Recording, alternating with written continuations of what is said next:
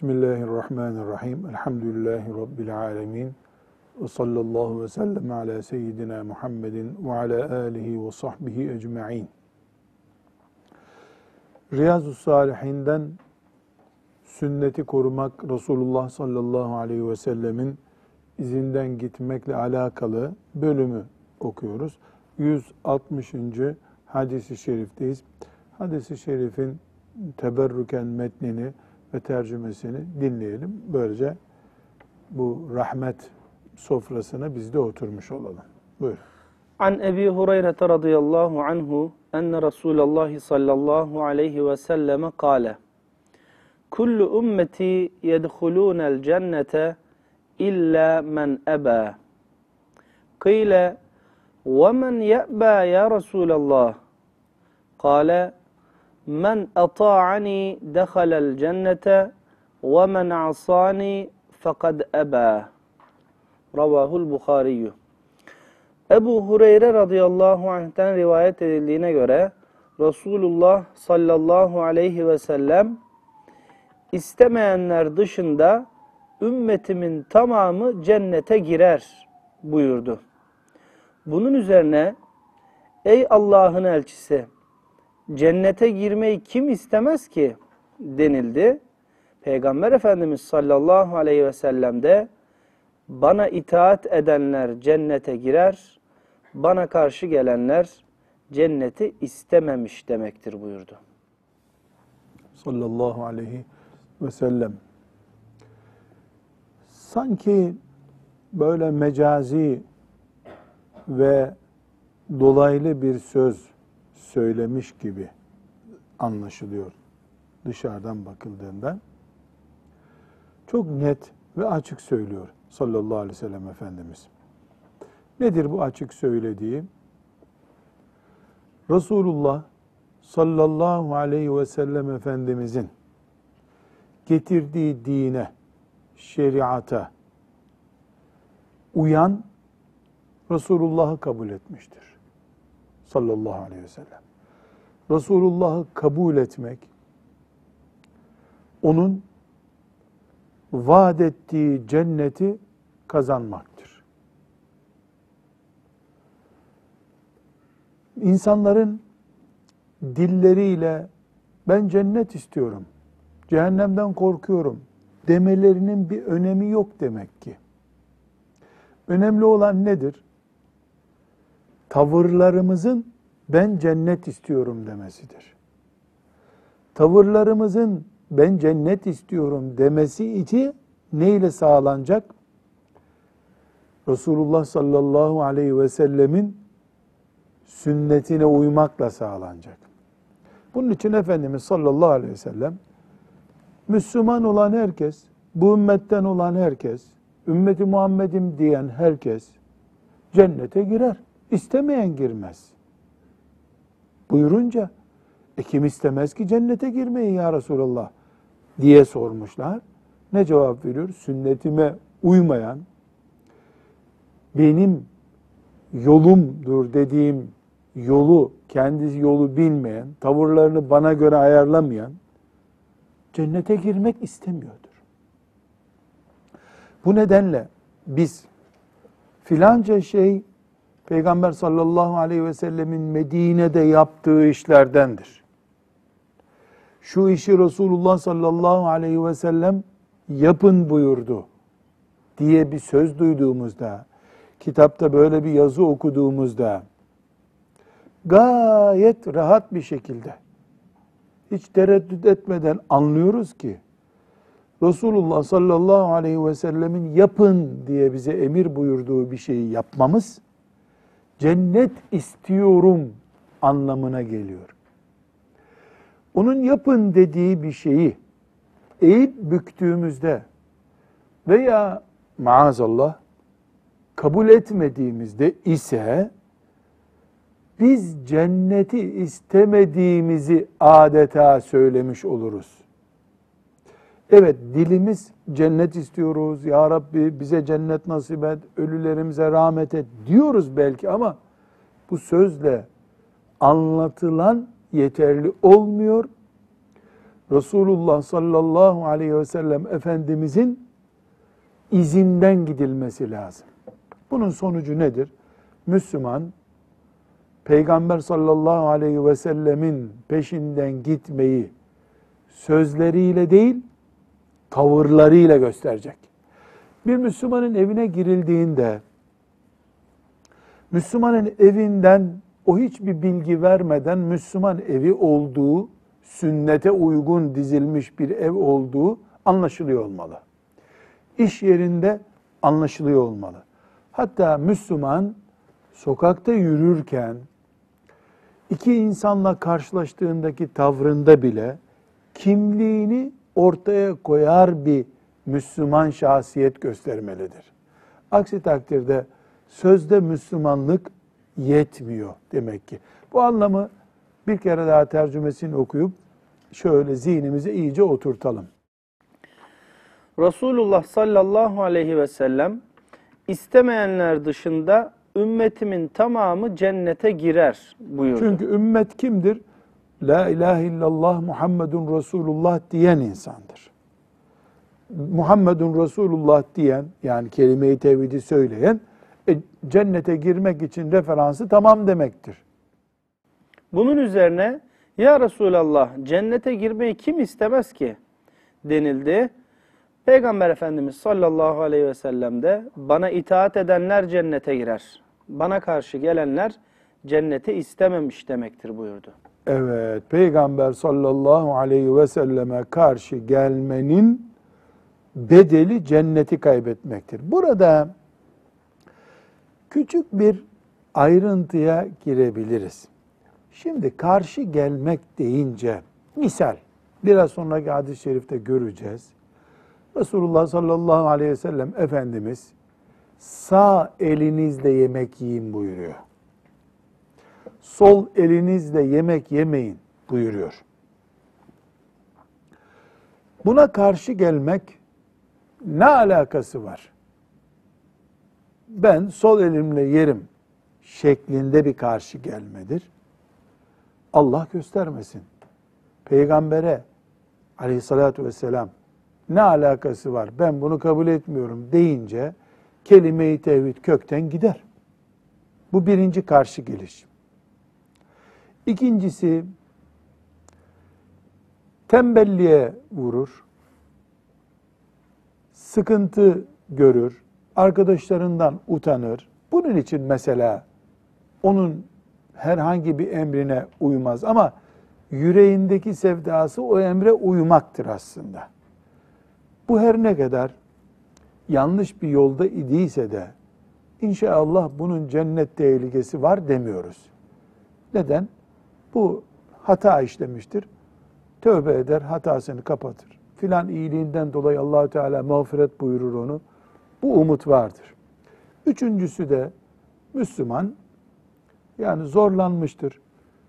Aslında o ne buyurduysa aleyhissalatü vesselam Efendimiz onu yüzde yüz yapmak istiyordu. Unuttu. Uyuyakaldı. Dalgınlığına geldi. Bu da Peygamber aleyhisselam Efendimiz'e uymadı. Hiçbir sıkıntı yok.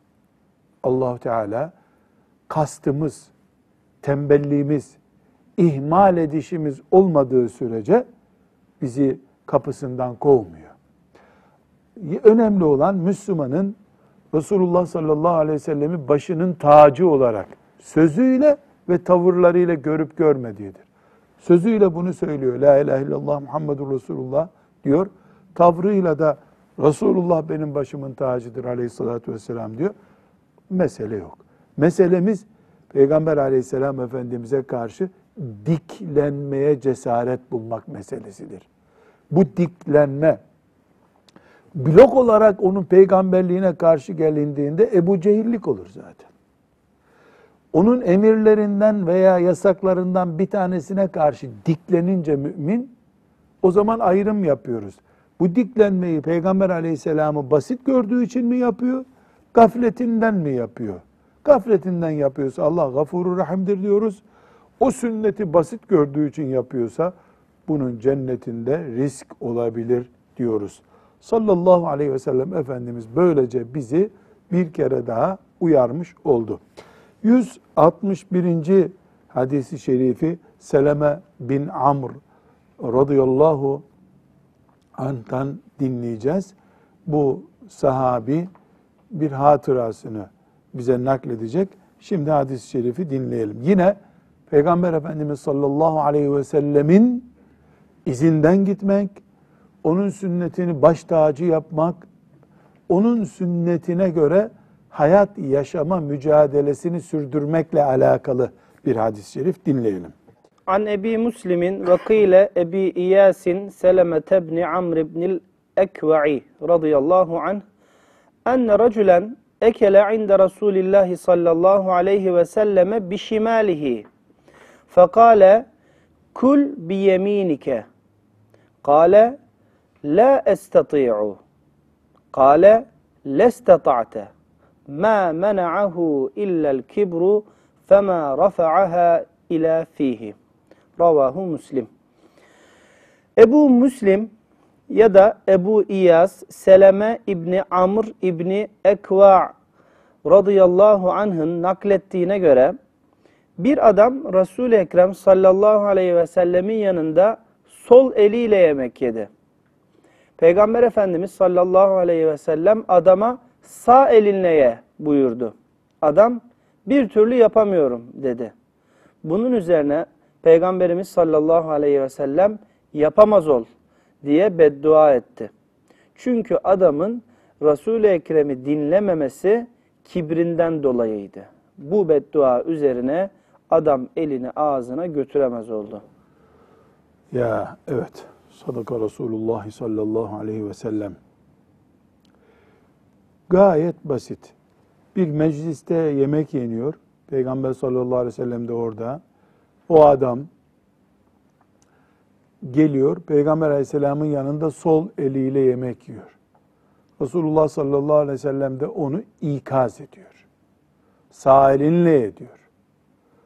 Adam kibrinden yani bu yaşta mesela bu yaşta yemek yemeyi mi öğreneceğiz der gibi beceremiyorum sağ elimle yemeği diye itiraz ediyor.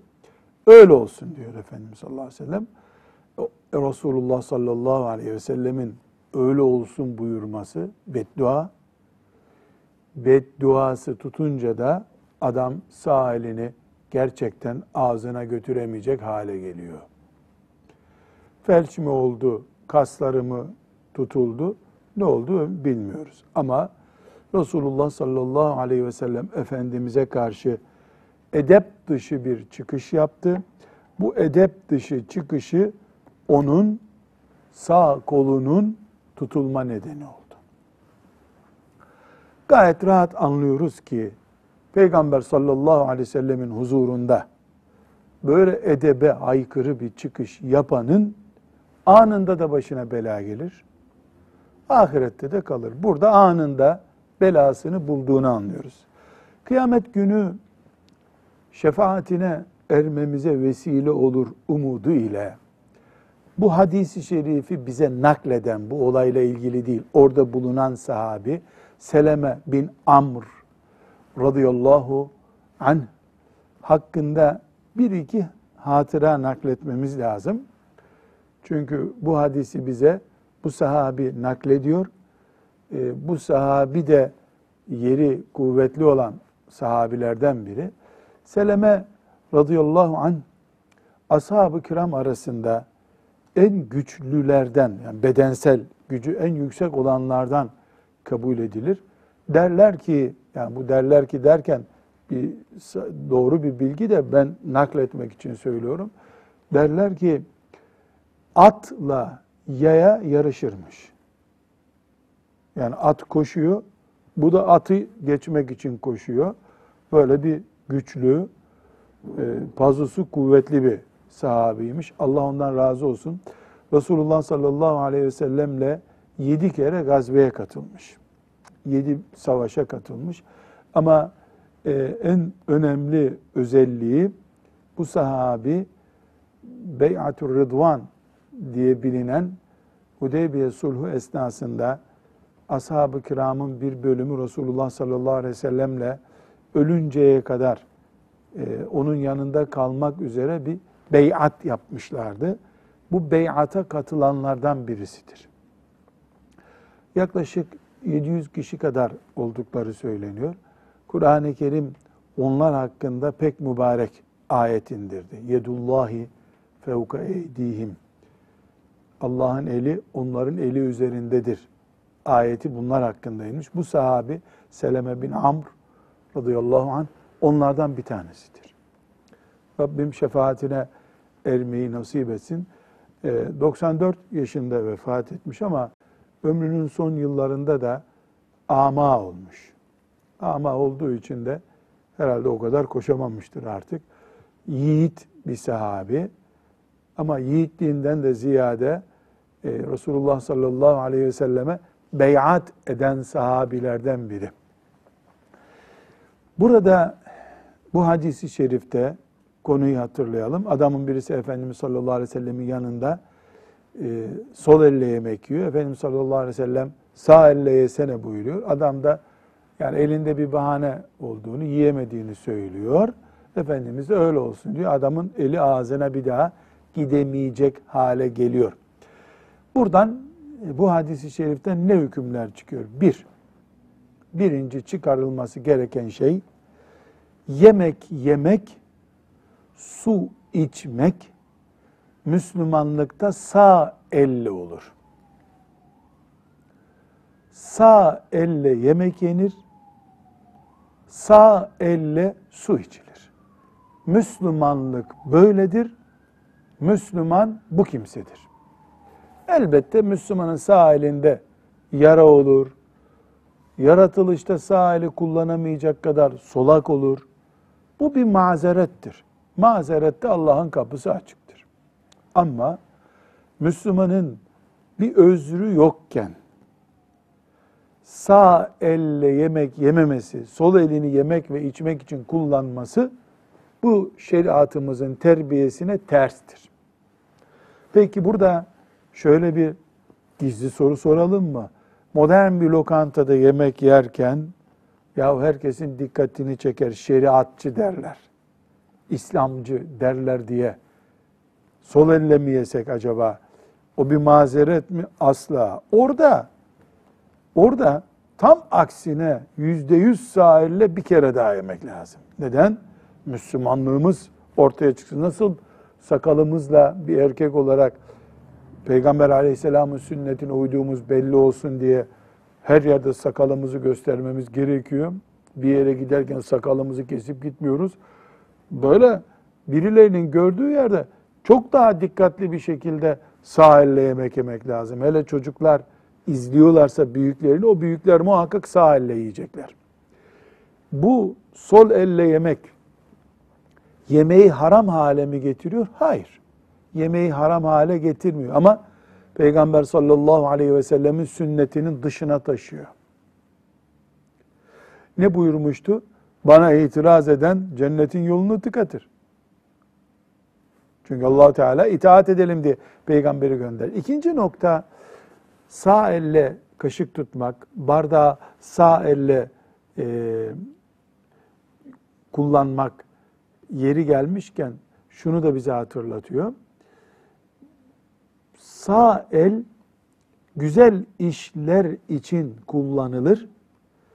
Temiz olmayan işler içinde sol el kullanılır. Taharet sol elle yapılır. Sümkürme sol elle yapılır. Mesela Müslümana bir şey uzatırken sağ elle uzatılır. Müslümana bir şey sol elle bir şey alınmaz. Müslüman sana sağ elini uzatınca sen de sağ elinle alırsın. Çünkü Resulullah sallallahu aleyhi ve sellem güzel işleri sağ elle yapmayı arzu ederdi. Biz Riyazu Salihini ne diye okuyoruz? Resulullah sallallahu aleyhi ve sellem Efendimizin hayat tarzını öğrenip aynısını yapmaya çalışmak için öğreniyoruz değil mi?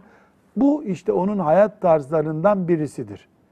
Sağ elle yemek yer, sağ elle su içer, Müslümana sağ elini uzatır, Müslümandan sağ eliyle bir şey alır. E, temiz bir iş yapacaksa sağ eliyle yapar. Mesela ağzına kürdan götürecekse sağ eliyle götürür. Burnunu temizleyecekse sol elle götürür. Sağ kullanmak Müslümanın Peygamber sallallahu aleyhi ve selleme uyduğunu, izini sürdüğünü gösteren işaretlerdendir. Burada ince bir nokta var. Bu sahabi bize bir olay naklediyor. Seleme radıyallahu anh. Olay nedir? Adam sol elle yemek yiyordu. Resulullah sallallahu aleyhi ve sellem onu ikaz etti. Adam diklendi. Yalan söyledi. Kibirden dolayı. Bunun üzerine Efendimiz sallallahu aleyhi ve sellem ona beddua etti.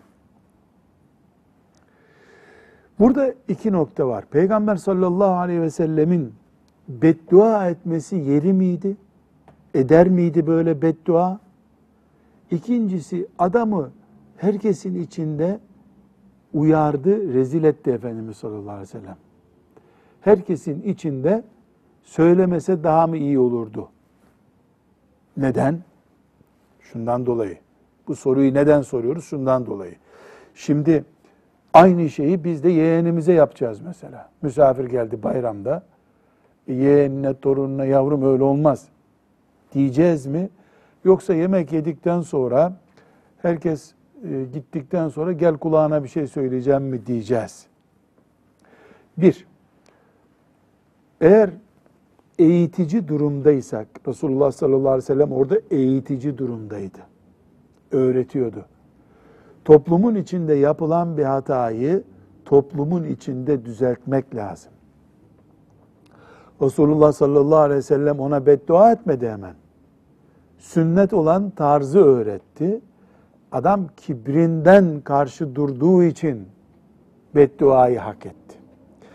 Dolayısıyla toplum içinde yapılan bir hatayı nazik bir dille toplumun içinde düzeltmek lazım.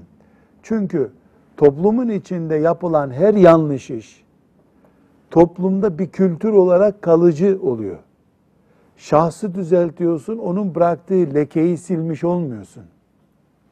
O lekeyle beraber, lekeyi silerek onu düzeltmektir esas olan. Resulullah sallallahu aleyhi ve sellem de onu yaptı. Herkes onun sol elle yediğini görüyordu zaten. Oradakiler de sol elle yemek yemenin yanlış olduğunu biliyorlardı. O hataya sessiz kalsaydı Resulullah sallallahu aleyhi ve sellem bir tür yanlışı onaylamış olurdu. Öğretme durumunda olan için bu mümkün değil. Baba böyle yapamaz. Anne böyle yapamaz. Hoca efendi yanlışa sessiz kalamaz. O yanlışı desteklemek olur, bir vebal çeşididir. Peki aleyhissalatü vesselam bu zata neden beddua manasında bir çıkışta bulundu? Çünkü bu zat gayet yanlış, ağır bir hata yaptı. Nedir o? Resulullah sallallahu aleyhi ve sellem Efendimiz'e yalan söyledi. Zaten bu yalanı söylemesi, beddua etmese bile aleyhissalatü vesselam Efendimiz elinin ve dilinin kuruması için yeterliydi. Öyle bir şey olmadığı halde kibrinden dolayı yanlışı düzeltilen bir adam rolünde olmamak için beceremiyorum, ben sağ elimi kullanamıyorum, sol akım gibi bir cümle kullandı. Bunu da Efendimiz sallallahu aleyhi ve sellem pek öyle olsun diye cevap verdi. Peygamber Efendimiz öyle olsun deyince de belayı bulmuş oldu. Maazallah. Bu sebeple Müslümanın hatasına karşı kibirle cevap vermesi, bedduayı hak edecek kadar bir hata olduğunu, hatanın üstüne bir hata daha getirdiğini gösteriyor. Sol elle yemek yemesi bir hataydı. Peki ya Resulullah dese iş kapanacaktı. Ya da deseydi ki yani haram mı bu ya Resulullah? Efendimiz de haram diyecekti. Tamam kapanacaktı bu mesele. Ama yalan söyledi, kibir yaptı, hatasını ziftle kapattı bu. Bunun için de bedduayı hak etti. Bunu da ayrı bir nokta olarak kaydetmiş oluyoruz. Şimdi 162. hadisi şerife gelelim. An Ebi Abdillah en-Nu'man İbni Beşir radıyallahu anhuma kâle semi'tu Resulallah sallallahu aleyhi ve selleme yekulu letusevvunne sufufekum ev leyuhalifennallahu beyne vucuhikum. Muttefakun aleyh. Ebu Abdullah Nu'man İbni Beşir radıyallahu anhuma'dan rivayet edildiğine göre Resulullah sallallahu aleyhi ve sellem şöyle buyurdu. Ya saflarınızı düzeltirsiniz ya da Allah Teala sizin aranıza düşmanlık, buğz ve kalplerinize ihtilaf koyar da birbirinizden yüz çevirirsiniz. Müslim'in bir başka rivayeti şöyledir. Resulullah sallallahu aleyhi ve sellem sanki okları düzeltir gibi saflarımızı düzeltirdi. Bizim buna alıştığımızı görünceye kadar böyle yapmaya devam etti. Kendisi bir gün namaza çıktı ve namaz kıldıracağı yerde durdu. Tam tekbir almak üzere iken göğsü saf hizasından dışarı çıkmış bir adam gördü. Bunun üzerine şöyle buyurdu. Ey Allah'ın kulları ya saflarınızı düzeltirsiniz ya da Allah Teala sizin aranıza düşmanlık, buğz ve kalplerinize ihtilaf koyar da birbirinize yüz çevirirsiniz. Gayet basit anlaşılacak bir hadis-i şerif. Resulullah sallallahu aleyhi ve sellem namaz kılarken camide safların düzeltilmesini emir buyurdu. Safların düzeltilmesini o kadar önemsiyordu ki saflarınızı düzeltmezseniz aranıza düşmanlık, nefret ve anlaşmazlık koyar Allah buyurdu. Şimdi biz bu hadisi anlamak için şöyle bir değerlendirme yapmak istiyoruz. Camide namaz kılıyoruz. Allah'ın emrini yerine getiriyoruz. Bir amca, hacı amca dikkat etmedi, safı biraz bozdu.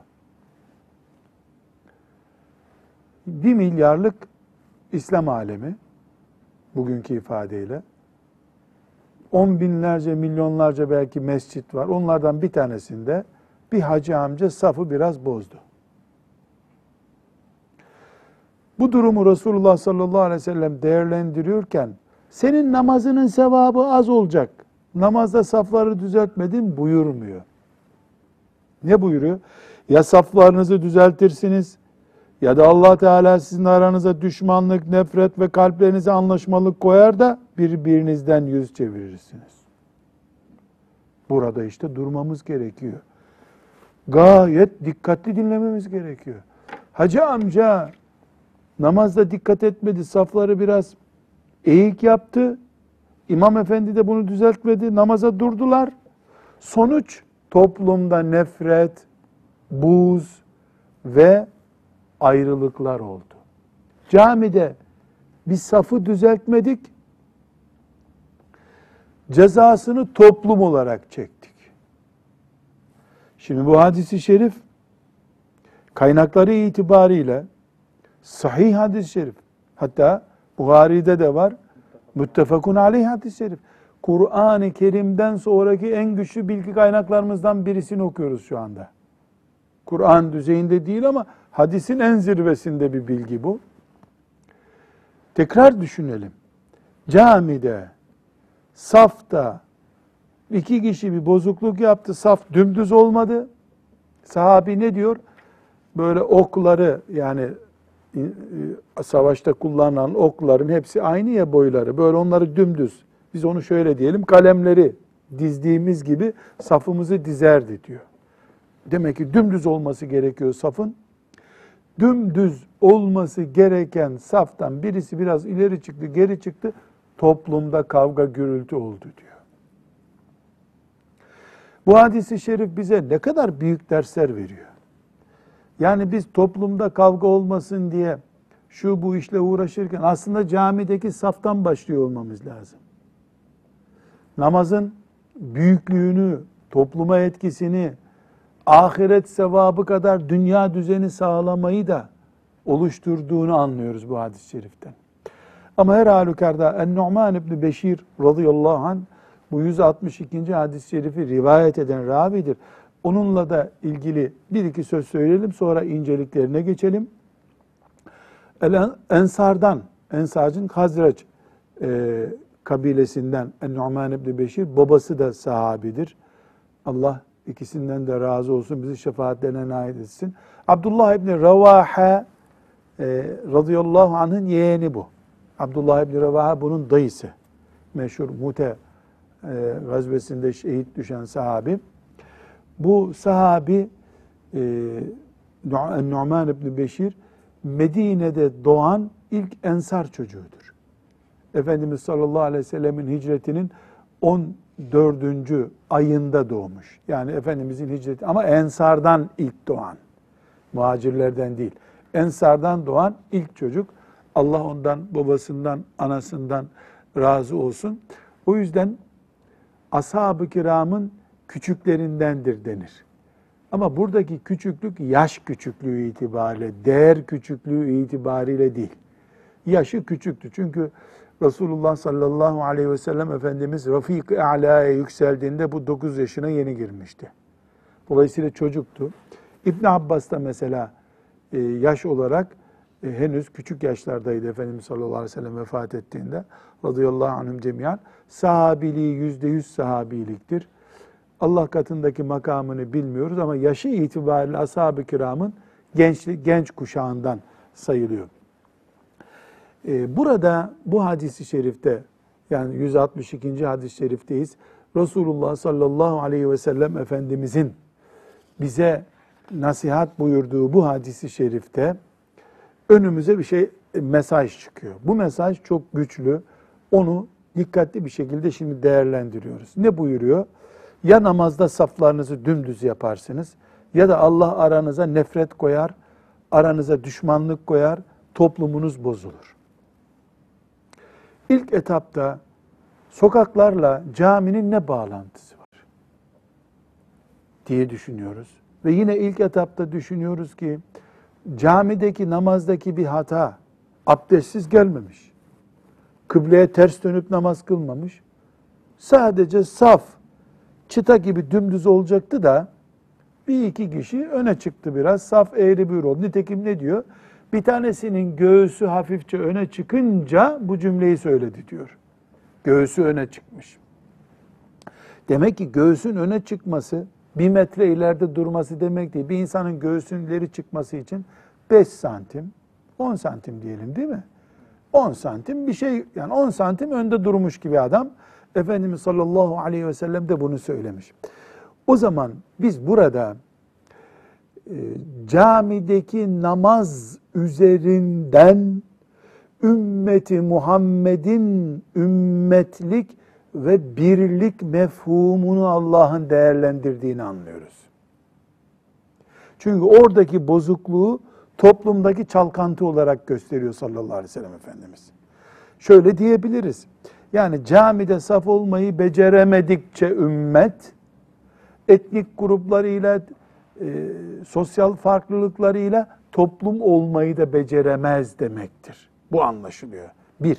iki namazın o kadar ağır bir yeri var ki, o ağırlığının kıymetini bilmeyenlere Allah bunu ihsan etmiyor. Ümmetin toplu, bir arada, bereketli, huzurlu yaşama imkanını bahşetmiyor Allah demek ki. Bu da anlaşılan şeylerden birisi.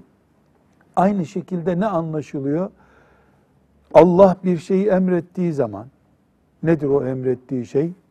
Camide düzgün namaz kılacaksınız. Saflarınız düzgün olacak. Tamam. Ne emrediyor? Ümmet olarak birbirinize insancıl olacaksınız, saygılı olacaksınız, merhametli olacaksınız. İkisi de Allah'ın emri. Birini yapmadığın zaman bu küçük emir öbür emirlerle kurtarırım, açığı kapatırım yok. Allah neyi emrederse o büyüktür. Her emri kendi çapında bir tanedir Allah'ın diye görmek lazım. Bunun için imam efendilerin camide namaz kıldırırken Efendimiz sallallahu aleyhi ve sellemin yaptığı gibi safları düzeltmeyi önemsemeleri gerekiyor. İmam efendiler şöyle bir ince düşünmeye çalışıyorum şimdi. Hutbede toplumsal barış, işte huzur, birbirimizi sevmek, kardeşlik konusunu doyasıya işliyoruz. İmam efendi namaza duruyor, saflar düzelmemiş. Eğrilik bulunan bir safta namaz kılıyor Müslümanlar. Ama İmam Efendi'nin hutbesinin konusu birlik beraberlikti. Bu hadisi şerif, sahih bu hadis-i şerife baktığımızda şimdi, İmam Efendi'nin Müslümanlar huzurlu olalım, etnik yapımıza önem vermeyelim, sosyal tabaka farkımız önemli değil, zengin fakir hep Allah için kardeşiz demesinin bir kıymeti kalıyor mu? Hayır.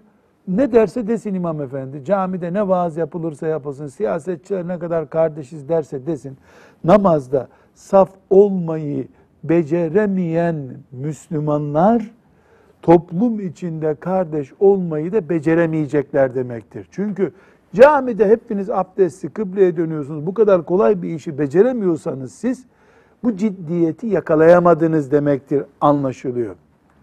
Bu saf meselesi üzerinden namazın önemli şartlarından biri cemaatle kılarken safı düzeltmek diye baktığımız gibi bir açıdan daha bakıyoruz.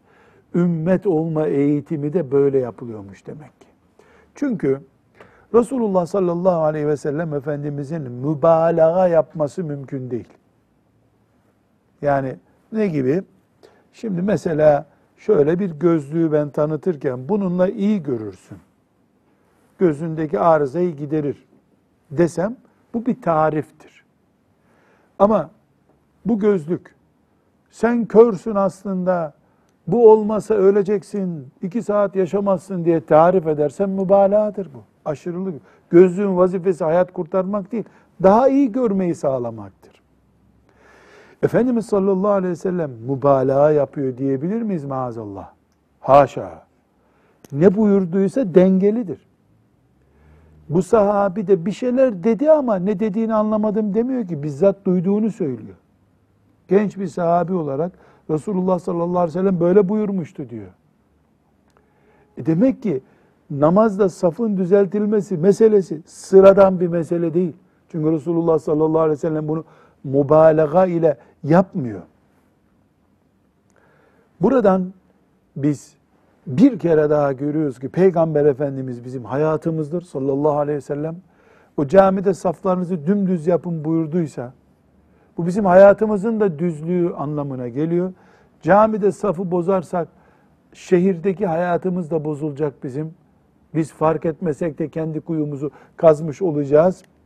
Bunu anlıyoruz. Yani dinimizin birinci sınıf, ikinci sınıf konusu yoktur.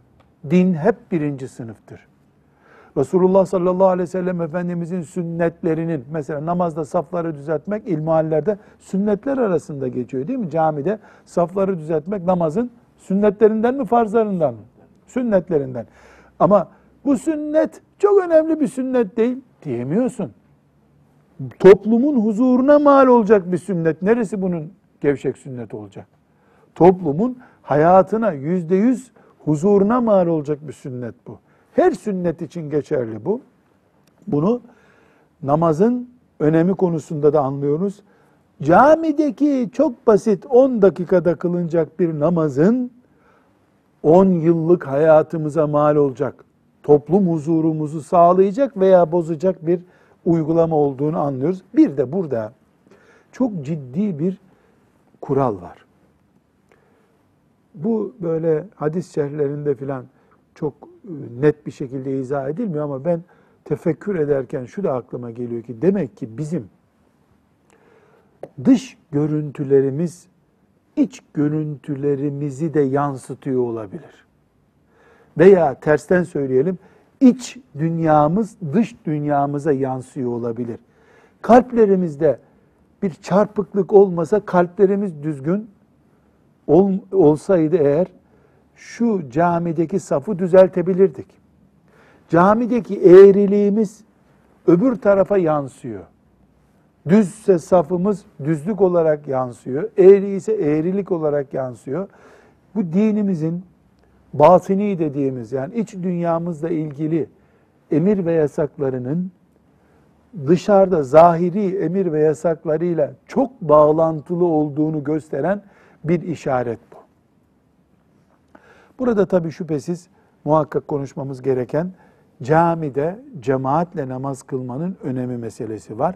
Konumuz safları düzeltmek ama niye düzeltmek bu? Çünkü camide kılınan bir namaz, cemaatle kılınan bir namaz normal tek başına kılınan namazdan 27 daha fazla sevap kazandırıyor. 27 kat, 27 derece daha fazla. Bu kadar önemli bir şeyde de laubaliliğe izin yok. Madem Resulullah sallallahu aleyhi ve sellem 27 tane fazla sevap, yani 27 kere sanki o namazı kılmış gibi olacak sevap vaat ediyor. O zaman safında düzgün olacak, abdestinde düzgün olacak, ciddiyetinde düzgün olacak. İmam efendi olanlar, velev ki evde üç kişiyle cemaat yaptık diyelim, sünnettir ya bu, dönüp safınızı düzgün tutunuz, Allah da kalplerinizi birleştirsin, Allah size rahmet etsin diye ikaz etmesi lazım. Yani bu namazdan önceki bir slogan değil, namazdan önceki bir uyarı gibi algılanmalı. Bilhassa çocukların da bulunduğu, saf düzen, safların çok büyük olduğu camilerde buna çok dikkat etmek lazım. Çünkü Efendimiz sallallahu aleyhi ve sellem çok ağır bir noktadan yakaladı bizi. Yani evde huzursuzluğumuzun nedeni camide düzgün saf olmadığımızdan olabilir mesela. Evet yüzde yüz ondandır değil ama Peygamber sözü aleyhissalatü vesselam boşuna da değil. Ve sallallahu ve sellem ala seyyidina Muhammedin ve ala alihi ve sahbihi ecma'in velhamdülillahi rabbil alemin.